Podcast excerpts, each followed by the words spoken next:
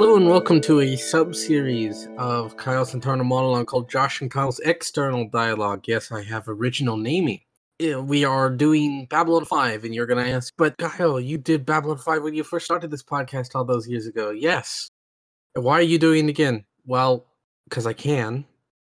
Uh, and I have Josh along with me for the whole ride this time, and he's going to be doing the majority of the talking because my thoughts are already out there in the wild of the internet. Uh, and I'm going, I'm going to act more as a guide and a question asker, and maybe chime in here and there, or give him some Mhm. background information, whatnot. But uh, without further ado, uh, Josh, as you all know from the Witcher stuff, uh, and hopefully uh, Elevator Bullpen, Hmm, hopefully. Yeah, please let us know how you know about Babylon 5, how you came across it, and why insistence that people watch it ever since you met me. oh it's my time to share my internal monologue. Exciting. so the show isn't really that big here in Britain. You don't really hear about it casually the same way you hear about Star Wars, Star Trek, usual star shows. Uh, instead, I remember the first time I heard about the show, roughly 10 years ago, I think, uh, from a fairly infamous source, The Big Bang Theory. Uh, Oh. Some love it, some hate it. I'm a bit of both. It was a running joke in the show that Sheldon really hated the show, so not the most positive introduction. Uh, it be until years later where I learned about it from a more proper source. So I was on holiday with the family, no clue where, we were all over the place. Uh, my parents gave me this massive magazine. It was all about top 100 characters in sci fi. Uh, so this was my introduction to Londo, G'Kar, and Delenn. Uh, they sadly did make the top 50, but the descriptions of the characters and some of the plot details sounded really interesting. Uh, weird magazine, though. Can you guess who made number one? Uh, I'm just gonna guess Picard. Oh, so close. Uh, Han Solo. Uh, Yeah, looking back, it's not a choice I agree with either. yeah, I, I figured it was gonna be one of the big two from Star Wars to Star Trek, and I figured eh, let, us go safe bet Picard because uh, I, I know you know one of the weird things is being being from the US and going to the UK, the popularity of Picard there is insane compared to like everyone else. I mean, Patrick Stewart's a national treasure, don't you know? yeah. but yeah, that, that's an interesting source to come from B5. I know I know the joke because my, my parents watch uh, Big Bang Theory. We're, we're used to being the underdogs. It's it, it's normal. We don't care. We're, we're used to being trashed on for no reason at all, other than the fact that it's not as popular as Star Trek.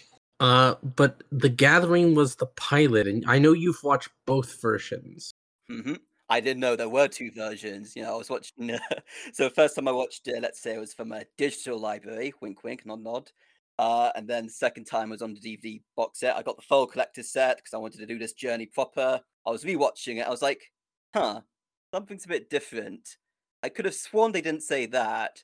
I could have sworn this scene is longer than it was. Was the music always like an 80s rock band? What's going on here? Uh, so it was only when we got to the scene with like Sinclair talking to um his girlfriend or partner, Carolyn. or, you know, he, he's packing his bag, he throws the medal around. It was only when we got to that scene, I was like, oh, okay, this is a different edit because they really butchered that scene in the original edit. So yeah, Yeah. that was quite a bizarre realization coming around to it. I think that I told you about the different edits. I guess you just didn't You really clock it. There's just a lot to keep track of. It's like, oh, you can't start from the episode one. You have to find a pilot, but the pilot isn't isn't collected of season one. It's his own thing. so for the longest time, it was all about I wanted to start the journey, but you couldn't find a bloody gathering on its own.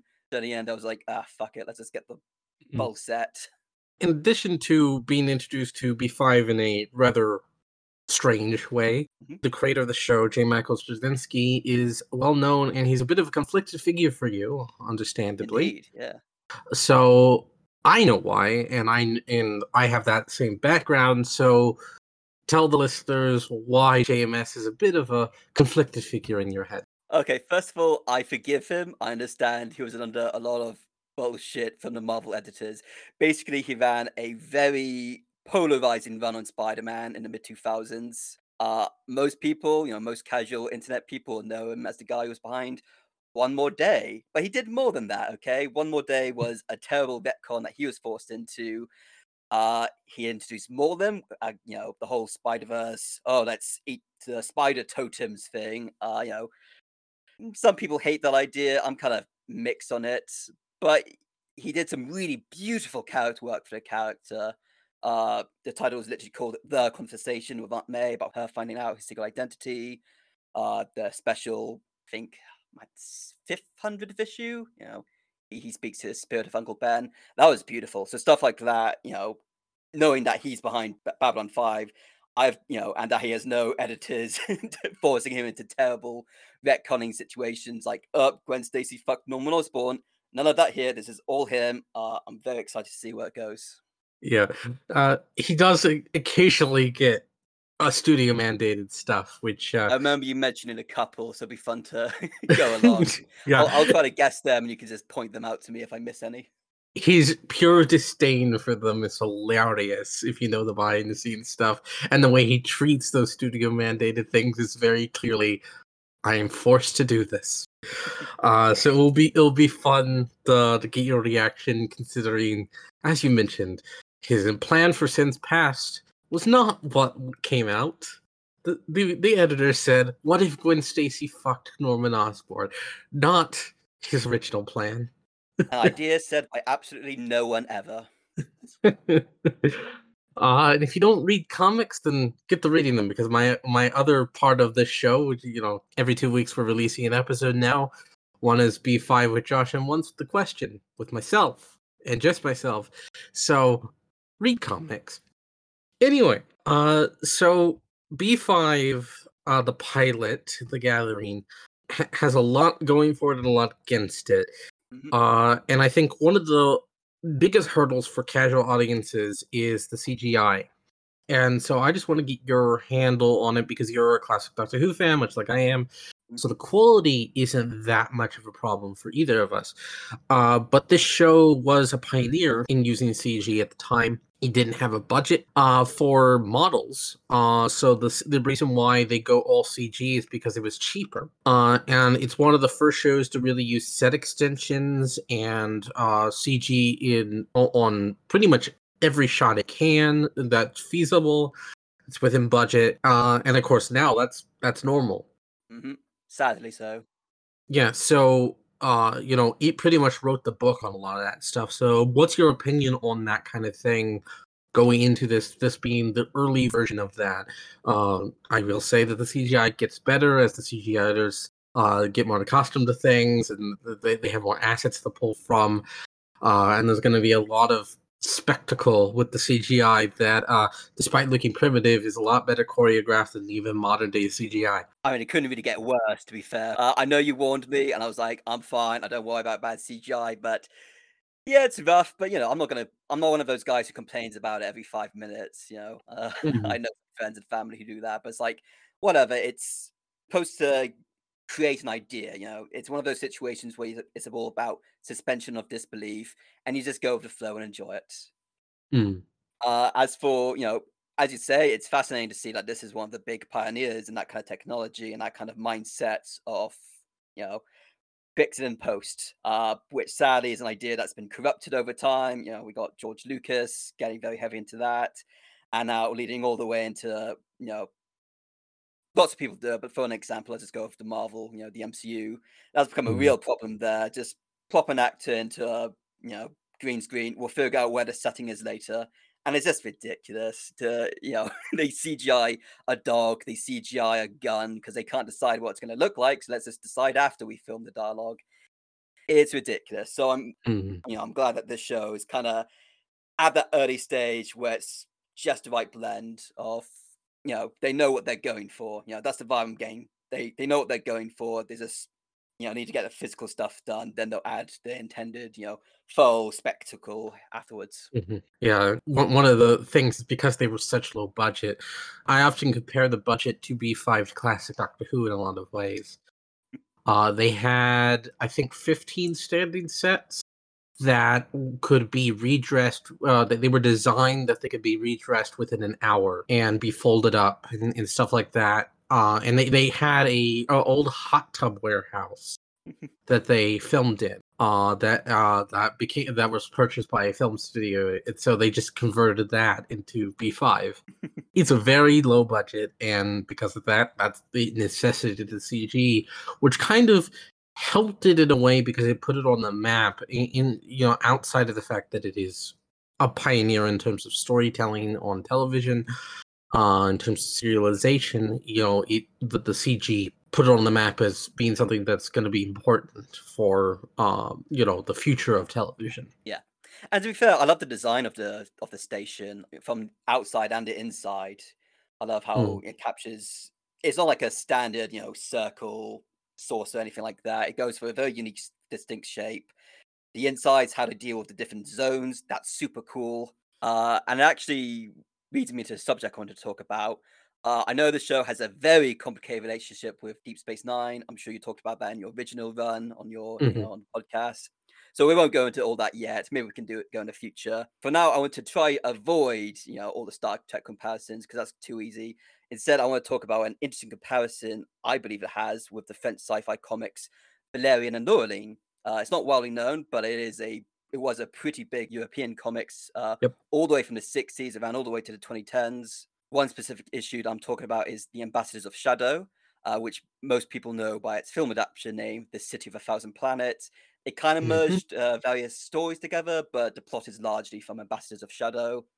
In that story, we got Point Central, huge city-like space station with all kinds of different species, uh, specialized zones that can sustain only their specific living requirements. Uh, a place that acts as a neutral zone for travelers, merchants, and diplomatic talks. Sounds familiar? Uh, in a way, Mhm. I find that matches Babylon 5 a lot more than Deep Space Nine. So I don't know if J. Michael read that comic specifically, uh, but the comic has been a huge influence on stuff like Star Wars, Fifth Element, other Mhm. kinds of sci-fi stories. So it might be possible. Uh, and I know that later on there are a race in Babylon 5 called the Shadows. So just an interesting coincidence, if not intended. they're already here but you don't know Oh, the Shadows, cool. Yeah, that's actually a really good comparison. I, I believe it was Ty Franck, I think, is the one who runs the Twitter. Uh, there, there's a the the author of The Expanse, James S. A. Corey, who's really Mhm. two people. Daniel Abraham and Ty Franck uh, talked about that. One of the great things about B5, and he's he's he's good friends, or they're both good friends with uh with JMS. Um, is uh, one of the best things about B5 is that it it repackages a lot of classic stuff in it uh and repurposes it and uh and redisplays it for a modern audience uh so there's there's a lot of epics uh for, for dating back to uh greek times there's a bit of lord of the rings in it there, there's all these great influences that jms was able to take and sort of mash together in a way that came out a different whole that's both unique, timeless, and something that uh, you know re shows these these great things to uh to a modern audience. And so uh I think definitely Valerian was uh an influence. I, I think even JMS would admit to that. So Cool, cool, cool. I read three of the stories to be fair, so I'm not like a mega fan. That's the first story I got, and I found the comparison quite quite intriguing. uh so getting into the characters Mhm. th- there's going to be some swaps here and there, as you well know, because you've already uh, began watching uh, the the first bits of, this, of season one. So, with the characters that you know are going to disappear, uh, that being primarily Dr. Benjamin Kyle, Laurel Takashima. Um, what are your thoughts on them? You know, uh, do do you think that uh, they would have benefited from being in the full series, stuff like that, anything of that sort, or do you hate them? I'm really glad you asked because I wrote pages upon pages of my thoughts on these characters, and I was worried you're gonna skip over them. So glad we had the same idea. Uh, so going in order, Lita Alexander, telepath. Uh, I know she'll be back at one point in the she main will. series. Uh, glad to hear. I kind of like her style. It's very contrasting to the whole military vibe. You know, she's you know uh, kind of going for a 1920s fashionista look, which is a nice touch. Uh, the very first thing I, I thought of when I found out she was a telepath, I hope she's more competent a telepath than Deanna Troi, the worst Oh. telepath in TV. Technically, Deanna Troi isn't a telepath; but she's an empath. I knew you were going to say that, but even then, that's not an excuse. the amount of conflicts you could have avoided if her, if her powers worked. Captain, we can't trust these people. Oh, we can't trust the people fine on us? Gee, we couldn't tell. one, one one of my favorite inconsistencies in Trek is can Ferengi be read by telepath slash empaths? Uh, the answer is yes and no, yes and no. Depends on the size of the lobes, I guess. Well, they have 10 inches. If you know, you know. Hmm. Uh, so I don't have too many thoughts on Lita because I know she's coming back later. So a long time from now, but yes, Yeah. she's coming back. Uh, so as we go through these characters, I wanted to ask on if you have any insights on why they didn't make it past the pilot. Uh, so Patricia Tallman, uh, Lita Alexander, she uh works as a stunt woman, uh, an actress. She's uh at the time she was working as uh Gates McFadden's uh I believe stunt double in uh TNG in the TNG movies. Mhm. Um and uh she's uh she also was the the stunt woman for the the main female character in Jurassic Park whose name is slipping me at the moment and uh she also is an extra that appears in all of Trek. You'll see her occasionally. She's uh probably her most most famous uh extra role was uh she's part of the the the team that tries to take over the Enterprise while it's in maintenance and Picard has to go die hard on them she is good friends with JMS, and I believe they've dated at one point. Actually, Lita was created for her, and uh, she could not, uh, due to scheduling with all the other stuff that she was doing, couldn't uh, be there for the the uh, the resuming of filming because they they filmed the pilot originally. It was supposed to be they they they they go straight into series, and then uh, PTN, which was a, a new network, said, "Eh, let's just do a pilot first. And then they they requested uh a one year wait time before filming of the first season which th- would caused why a lot of the cast members had to disperse and then there was replacements. Gotcha. um so patricia tallman wanted to do it uh, matter of fact, uh, I have the script books. I have every script of B5 in uh, in Midnight on the Firing Line, the first episode of the first season, up until uh, I think about a week before filming, Lita is still on the cast list, and Lita has Talia's role in that episode. Oh. And uh, uh, it was only changed last minute. That actually explains why the the introduction of a new of the replacement character is so casual. You know, I was going to talk about Yeah. that for the next episode, but the way they introduce her just felt like she's always been here. Like, oh, okay, it just feels a weird way to introduce a character. But that makes a lot of sense. Yeah, he was trying to hold out for his friend, basically. That's cool. Uh, and uh, she will be back when her schedule lightens up, and she will become a serious regular much later down the line. But yeah, that's that's the reason. Uh, her and James are really good friends, and I think they dated at one point. And I know that she was in charge of his production company for a while, so they're, they're buddy buddy. So she's kind of like the Majel Barrett to his Gene Roddenberry. Kind of. Uh, I mean, he's married at this time frame to his best friend. If you want an insight into who he is and the complicated relationship with he has with marriage, I highly recommend reading the uh, his autobiography, Becoming Superman. Cool. During the production, he is married to a woman named Kathryn Drennan, who will write an episode in season one. They're, they're no longer married, but they're still very, very good friends. They're best friends. But moving on to the the other cancelled characters, uh, Commander Laurel. Out of the three who are cut, um, she's the one I'm most fond of getting cut. I found she didn't really have that much. You know, I found like you know her replacement Susan had a much more distinct personality, a much more sharper wit and humor. And I found Laurel's performance kind of more stilted than the others. You know, especially when she was giving commanding orders. I just didn't really buy it. So you know, I don't want to knock on the actress too much, but I can kind of yeah, why she didn't come back, or maybe as you say, this was a you know schedule uh schedule order. Yeah, so Tamlyn Tomita, she left because she didn't want to be typecast as a military Gotcha. uh a, a military woman plus um she uh she had a few other roles up and coming you, you primarily know her either as uh that girl from karate kid 2 the love interest from karate kid 2 if you ever watched it I not. uh or something i know you've watched she's the she's a commodore o the uh romulan uh infiltrator in picard season Uh, 1 Cool. uh but yeah she she's not a great actress to be honest Okay, good. I'm glad it's not just me. yeah um I, i've never been a big fan of her um eh, she's all right. She's serviceable. I think she got much better as as she got older, but at this time frame, no. Yeah. Uh, and I, I I'm very I'm very glad that we got Ivanova out of it because Ivanova is amazing. uh, but yeah, that's the, the reason she left was scheduling, as long with not wanting to be typecast. Uh, her story, the, the, there's a planned arc with her that starts in the gathering here, uh, that uh gets split off into a couple of characters, and I'm we'll we'll talk about it when it becomes relevant, which will be ages from now. Her story is very interesting. What could have been. Intriguing. Uh, and lastly, there's Dr. Benjamin Kyle, who I gotta say, I'm very disappointed didn't keep in. I liked him a lot. I feel like his actor, Johnny Sekka, I feel like, you know, through a combination of his maturity and a soft voice, added this real presence to him. You know, he felt like this more experienced uh, guy there. You know, something compassionate and human about him. Uh, you know, I've only seen the first four episodes, but I- so far I can say I'm not really too impressed with his follow up, Dr. Franklin. I feel like he could have kept uh, Benjamin in and you could have kept the, the story arcs largely the same.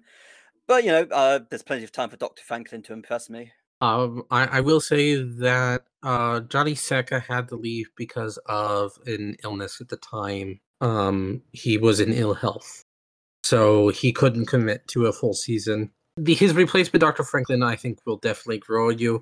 There's hints about a future story already in the gathering that I know Dr. Franklin is going to have. And so if Benjamin Kyle was able to stay along, uh, it would have been interesting to see him deal with that same trauma that's coming his way. Uh, Benjamin Kyle, though, is outside of Lita, probably the one that is most mentioned. He will be mentioned constantly throughout the rest of the series. He even gets a mention near the finale. He's basically a constant figure in the background. Even if he doesn't show up, his presence is still felt. Yeah, nice enough touch. Hmm So a large part of this early era of B5 is the struggle between serialization uh, and what he wants to do with the show, a, a novel for television, to quote him, and a, and what is expected at the time. Uh, in the 90s, of you know, episodes need to be easy to on board, you know, episodic, that kind of jazz. Uh, so yeah, what are your thoughts on? Uh, let, us start with the human cast. Uh, Mhm. uh, the the human main cast. So that would be Sinclair and Garibaldi. Um, thoughts on them? I mean, it's a silly thing, but I want to get out of the way. Uh, I call Garibaldi the biscuit man because here in England, Garibaldis are like a kind of popular type Mhm. of biscuit. So, as stupid as it is, that's what I call him in my head. Uh, he's adorable. I could, he, uh, he's earned that title. It's more sort of, you know, midnight on the firing line that made me really like him. But yeah, he, he's he gets some nice stuff in this first episode. He's kind of schlubby in a charming way. Like you see this Mm. guy, like, oh, he's in charge of security. That's another choice. And I know that there's more to his story that they're kind of teasing in the background. I'm sure that's going to come into play later. Mm-hmm. Uh, but I like it. I like this. he just feels like a kind of 90s sitcom character you'd expect to find in Cheers, and he's just in charge of this massive space station that's that's you know crucial to the safety of the universe of the galaxy. it's just a weird comparison, but I dig it. Yeah, he, he he's very much an everyman. Yeah, That's what I like about Garibaldi. He's he's the kind of character that O'Brien would turn into over in Star Trek. Mhm. Uh, but Star Trek at the time didn't have those kind of characters. O'Brien was just this minor role. You know, it wasn't until DS9 that he really got any meat to him. One one thing that JMS is trying to do, and that's actually one of my questions, so I'll go ahead and ask it now, uh, in between uh, Garibaldi and Sinclair, is you know, Garibaldi is for more the boots on the ground, ordinary guy. Mhm.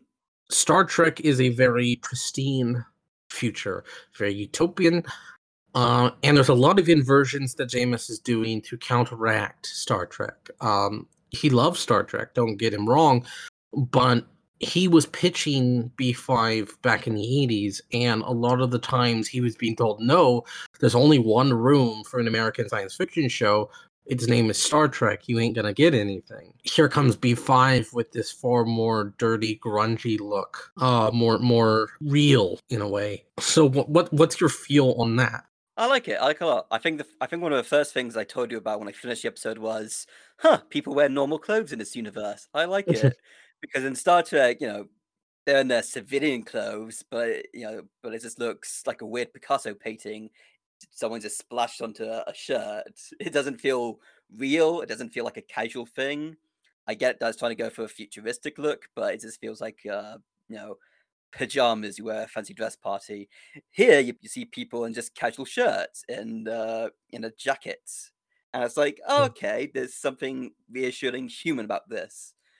Because you know, if you think about it, fashion senses haven't really changed that much over time, so it kind of makes sense that it'd be still be remnants of it, you know, 200 years in the future.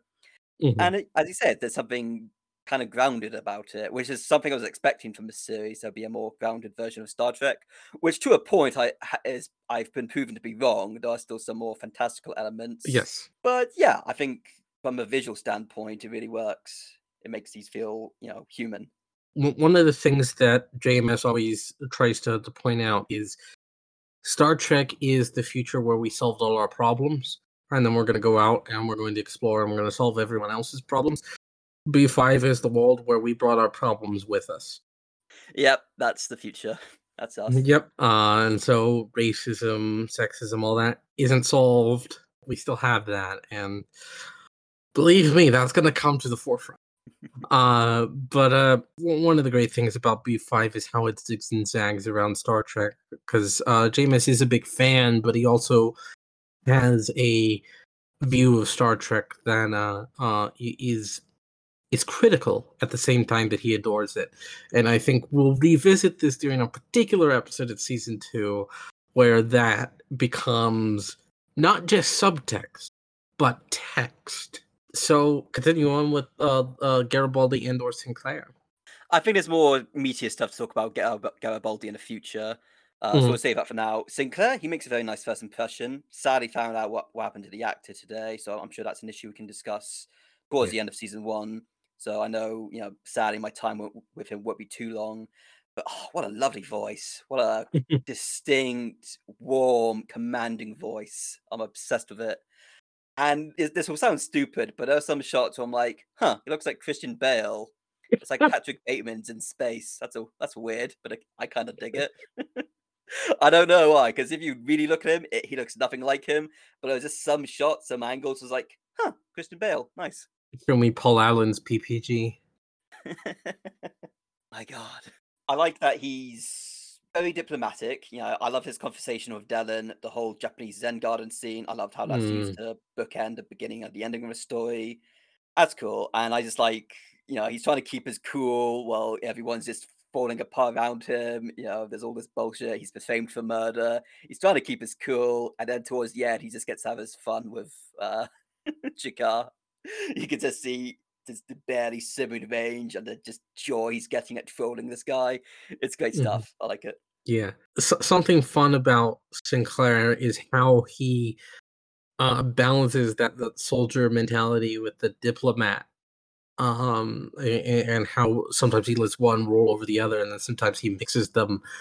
Uh, he he's very much a um, uh, a, a soldier with uh, you know, with heart of gold in a way. Uh, and he, he's very enjoyable. And yeah, de- definitely what happened with uh, with Michael O'Hare is very tragic thing, and I'm sure we will get into that when we when we get to the end of season one and we transition to the new commander as a result of that very tragic thing that happened. But he will be here still, and I will say that if you don't know, he will show back up even after he's been replaced. He will come back. Okay. I I think I have a rough idea what that means, but uh let's see how it goes. the the rest of the cast, the alien cast, Mm, love the makeup. Love proper makeup for aliens. Just mhm, even as something as simple as just freaky hairstyle, just do it. Just do it for a show to just show how aliens these guys are. That's just something we don't get enough of these days. You know, these days you go on a planet and they all just look like regular humans. So just do something freaky, freaky with their hair, have like proper makeup going on their face, do the full prosthetic look, just something clever and creative. And thankfully, this is very much what the show is doing. So off to a fantastic start there. mhm. Uh, so let's start with Delenn because you mentioned her a little bit ago. Mhm. So, uh, speaking of the makeup, uh, we uh, her makeup is different here than it will be in the future. Mhm. Uh, even the next episode, there's a reason behind that. I don't know if you want to get into that or wait. Eh, let's wait a bit. Okay, thoughts on Delenn? Calm lady, you know, initially, and then she just goes ape shit. and I love that. That was great. Uh, yeah, I, th- that's just a good way to establish her as a character. Like, you know, she's keeping this kind of coy front, you know, very serene. But when she's pushed, as we'll see more in the Soul Hunter, she's ready to throw hands, and I love that. Hmm. Uh, I have a rough idea where she's going in the future, so I'm I'm excited to see how that you know how that originates. It, it- it's worth pointing out that the magazine that he had did have a handful of spoilers. I've seen the magazine. Yep. Some of it was partially correct. so There, there was one spoiler in it that had a typo that cracked me the hell up. And and I mean, it, it like it was a typo that caused the spoiler to be incorrect.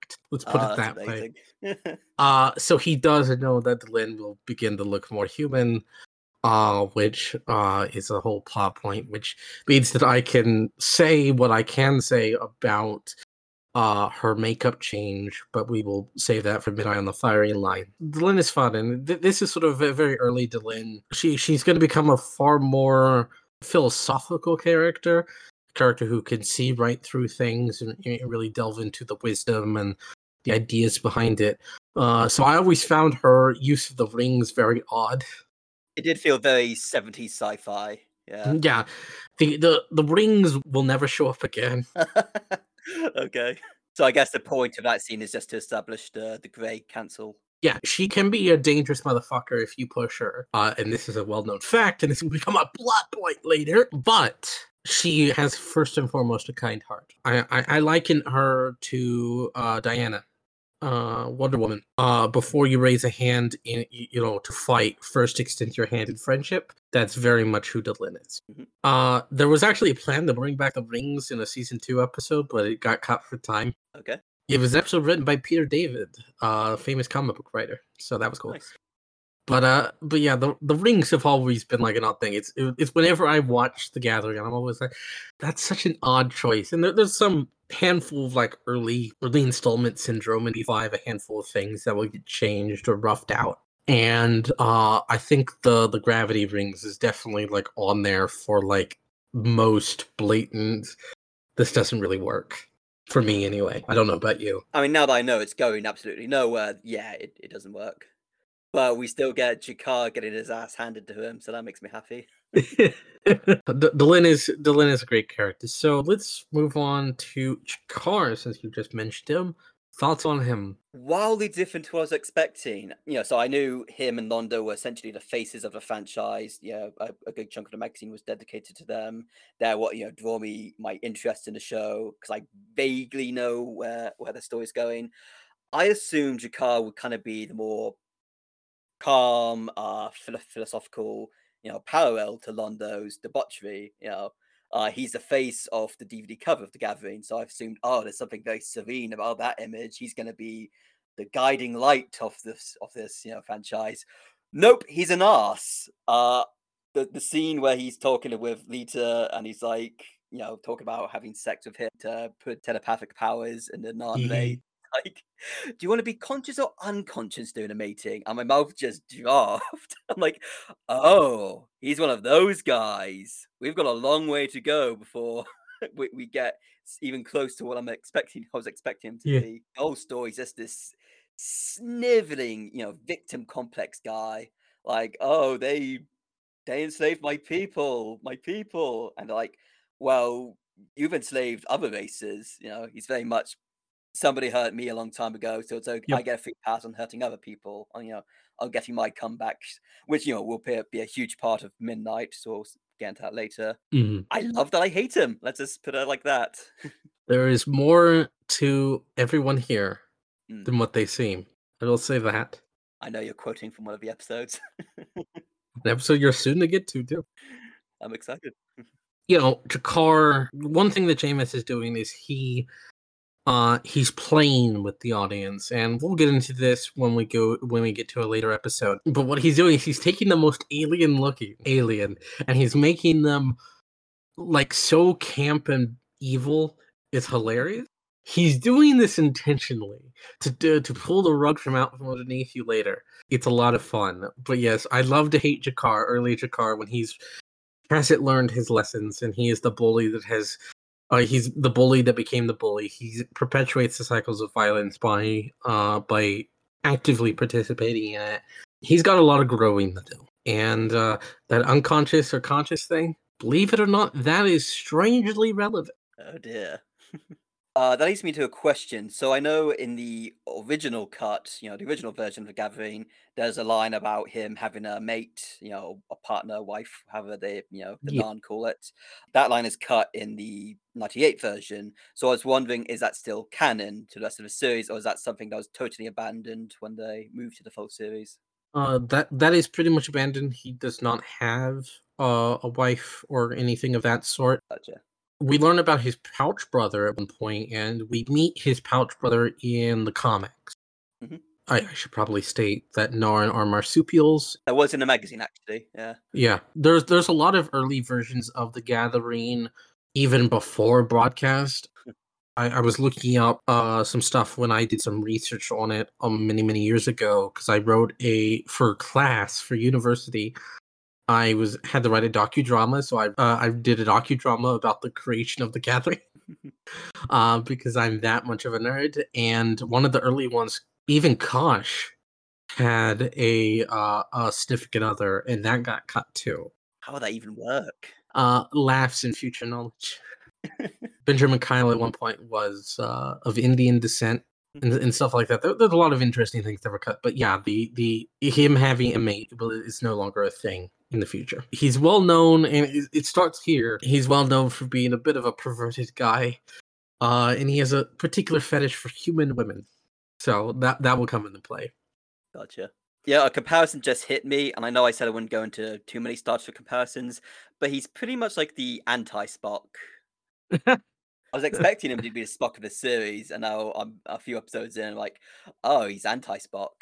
All he's missing is the beard. It, it- it's hard not to say anything without future knowledge, so I will just shut my mouth. So yeah, J- G'Kar G'Kar's fun, and he plays the very much the great villain in the early bits here.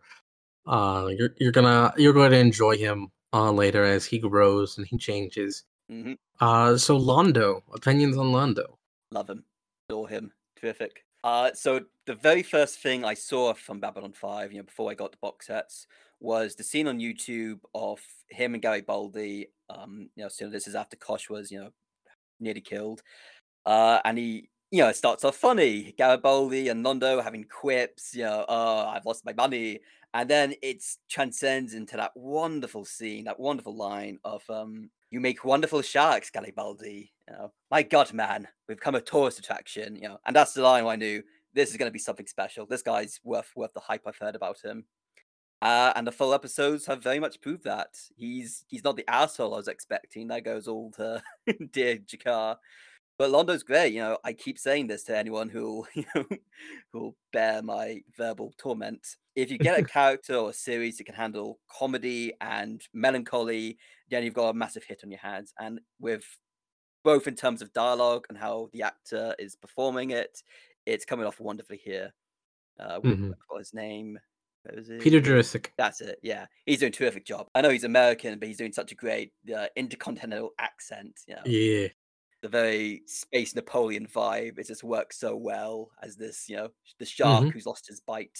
The accent was his idea. Um, JMS did not request it, which then backfires because every person they cast for a future Centauri has to do an accent now, Great. Which is inadvertently hilarious in the casting. I bet they hated him when they found out. Also, the the the the hair is was an accident, kind of. Oh, I can't wait to hear this. The idea behind the the Centauri Sunrise hair was that it would start out big, and then you would comb it back, and they would trim it, and it would be kind of um, similar look to uh, Roman helmets, uh, just in uh, sw- Okay. switch sides. Okay. Yeah, and uh, uh, and how well groomed it was and stuff would uh would be basically your your your your social status in Centauri society. And so they they had this big old wig uh, that was planned to be trimmed and cut to fit Peter. And Peter loved the look in in in the mirror when they just put the wig on him. He he he runs to James. He's like, "I love this. I love this. I I, I want, want to keep this." And JMS, this being his first show that he got the fully show run, um, and you know he, he's a young guy at this point in time. He's worked on a handful of shows, but not a showrunner. And this is his one chance, and he knows if anything happens, he loses this. He's like, if you think you could make it work, Peter, we'll just go with it. Turns out Peter was joking. Oh, wow. But JMS didn't know that. So the, the Centauri Sunrise Herald is Peter Jurasik's fault. I put quotations because I love the Centauri Sunrise hair. And not only that, but it will get redesigned and made much better in later seasons. Gotcha. I adore uh, Londo's hair. I think it works. It just goes with how freaky and creative you can get with designing these aliens. Yeah, and I particularly just like that strip of white hair that just adds a really Yes. distinctive vibe to it. Yeah, and it, it, it says that Londo is is an old man who acts young.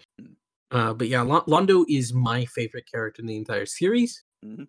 Uh, I, I I love everyone, but easily, uh, Londo is number one, uh, followed by Ivanova and uh, a bunch of others, some of which you haven't met yet. Londo is great, and I, I because you've instantly taken a liking to him, and I know future stuff. I'm going to be very interested to see your reactions because things are going to get dark. We've made our way through the cast. Let's talk about the world. Mhm. Uh, B5 comes comes in swinging with a very well developed world that feels lived in in a way that I rarely see.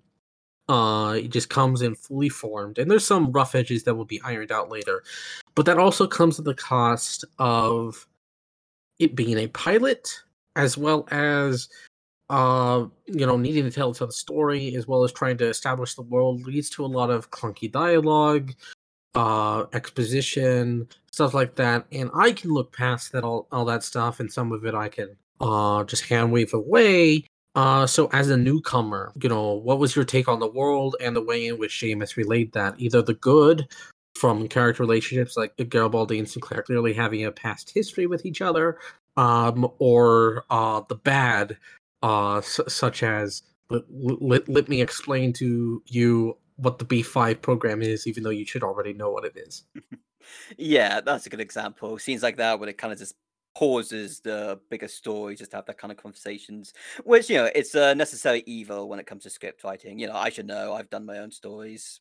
Uh, you want to move the plot along, but sometimes you just have to take a breather to explain some things, even if it doesn't always feel natural. It's just you just got to get over with.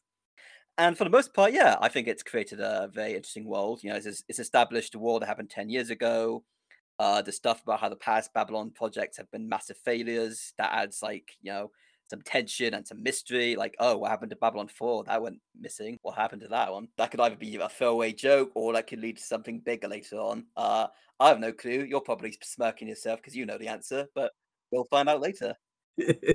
Yeah, I said at the time when I finished episode, uh, Torchwood did something very similar, where they said, "Oh, one of our bases has gone missing," and they never expanded upon that. That was just a throwaway joke. So I'm I'm hoping this won't be the case here, and I'm guessing not from your reaction. yeah, it's definitely going to be expanded upon. And when you get sort of answers, you'll have even more questions, and then you have to wait a few years, and then you'll get the full answer. So be prepared for that. I certainly will. So, I- any aspect of the world you're uh, most interested in seeing how it develops from uh, before to um, uh, the the telepaths and the way that they relate to society, etc., etc. I'm guessing the telepath stuff will be go more to later. I know the next episode of the whole big scene about you know uh, Ivanova's mother. So yeah, we can save talks on that for later. Uh, I guess I'm to see the other planets, uh, especially Earth, what Earth is like in the future. Because you know in Star Trek it's paradise. You know it's the center of Eden. Uh, I'm Hmm. guessing, as we were saying earlier, this is anti Star Trek.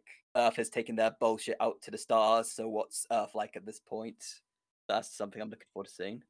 Uh, something that B5 does well, I think, is it keeps the action centered on B5 itself. We go to other planets occasionally, but B5 is sort of the focal point, and we we filter it through that. And so we will see Earth, but we only see snippets of it. Primarily, what we're seeing Earth through is through the eyes of these characters who are now far away from Earth and what that means and how they react to situations. Neat fun fact behind the scenes Babylon 5 was originally envisioned to be two separate shows. Okay, how does that come about? So basically, JMS wanted to do like this big space opera, Rise and Fall of Empires, blah blah blah. You know, classic big sci-fi, but he wanted to do it on television. He didn't want to do it in books. And there was no way he would get the budget for it. The TV wasn't ready for it, and he had envisioned another show set, uh, you know, either in the same universe or not, about what it's like to live in a tin can uh, in the middle of space and all and all this crazy stuff's going around you. And he went, wait a second, they're the same show. Uh, economical. Yep. So it's about the lives of these people who live in this tin can in the middle of space while empires rise and fall around them. That's a fantastic way to describe it. Mm-hmm. Uh, so, as a filmmaker, I um I need your your opinion on the lighting here because the lighting here is going to be very different from the main series, uh, as you can already tell.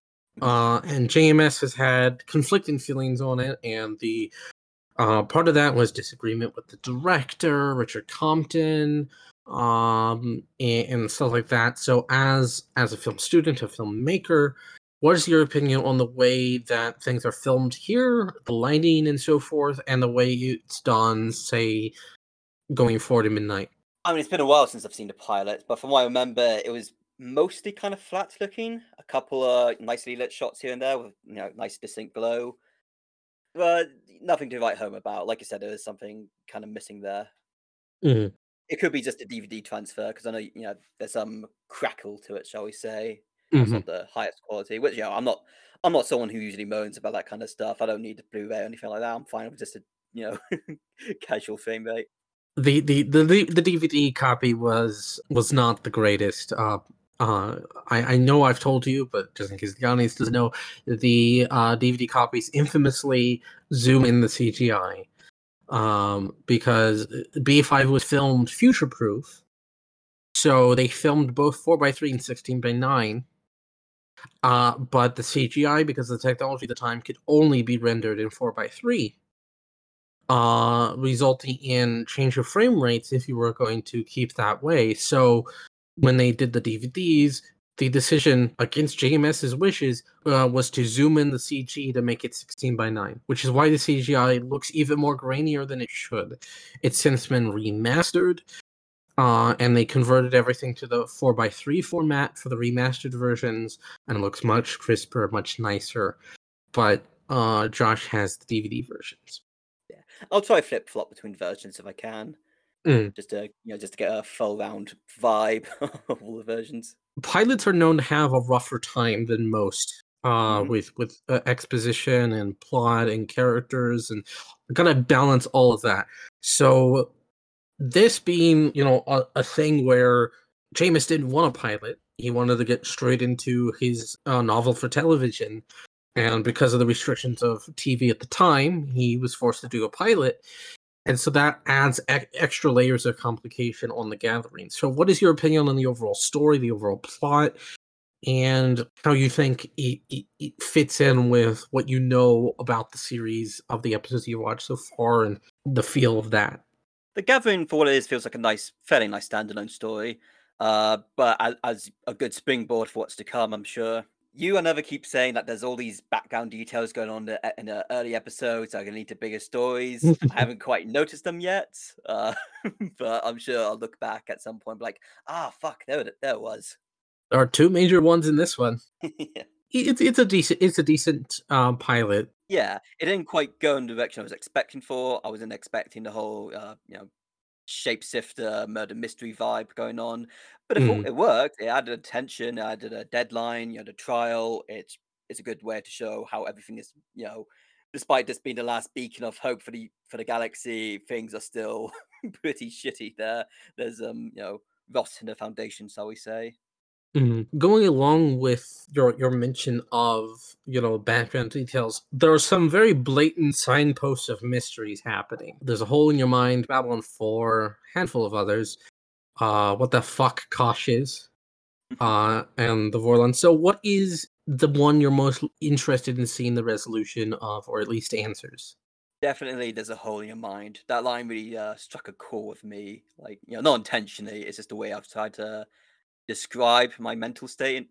You know, sometimes. So hearing that line said in the show, it's like, oh, that's that's a freaky, freaky coincidence. That's there's something mysterious about that. I'll take it. Uh, and it can be, you know, on the facial front, the line meant, oh, you've got a hole in your mind. You've got you lost 24 hours of memory. Uh, but there's something, you know, I'm sure there's something deeper to that. You know, I'm sure there's a more connected part to what really happened. Uh, Sinclair's involvement in the war, which you mm-hmm. know, sadly, because I know uh, the character and the actor won't make it past season one. I'm guessing we'll have to find a pretty rushed way to to describe that. I know that there's a uh, prequel movie, the beginning, that yes. goes into the war. So I'm guessing now answer a big question. It's great stuff. There's something very ominous about it. I like it. Mm-hmm. Uh, that line will be used in the season five intro. Get ready to hear it a lot more when we get to season five. Uh, just to cap this off, what has been your favorite scene from this episode? Um, and do you think my enthusiasm for the series has impacted uh, your enjoyment or non-enjoyment etc. Yeah, it's it's definitely been an impact because you know I was in I've been interested in, since the magazine in the series, but hearing you go into it was like, oh, so this is definitely worth the watch, and there is actually a fan base for this because I've not heard of it before. um, favorite scenes outside of the mentioned Londo stuff, yeah, the whole My God Man become a tourist attraction. That's mm-hmm. probably my favorite scene. But outside of that, I really like the Sinclair and Delenn stuff, the whole Japanese Zen mm. garden, how that's like, you know, you've you spent all this time looking at the garden, but you don't know it. Mm-hmm. Oh, it's probably the reverse. But yeah, that's such a good, you know, you throw a stone into the sand, you change the whole pattern. That's such a nice metaphor for the ship, for Sinclair as a whole. That's cool. Mm-hmm. So I'm mm-hmm. looking forward to seeing how that gets uh, paid off in the future. And I blatantly stole that for Elevator Bullpen. Uh, if you go back to my Star Trek pitch, the, there's a scene between Archer and my Violosian character that is just that scene.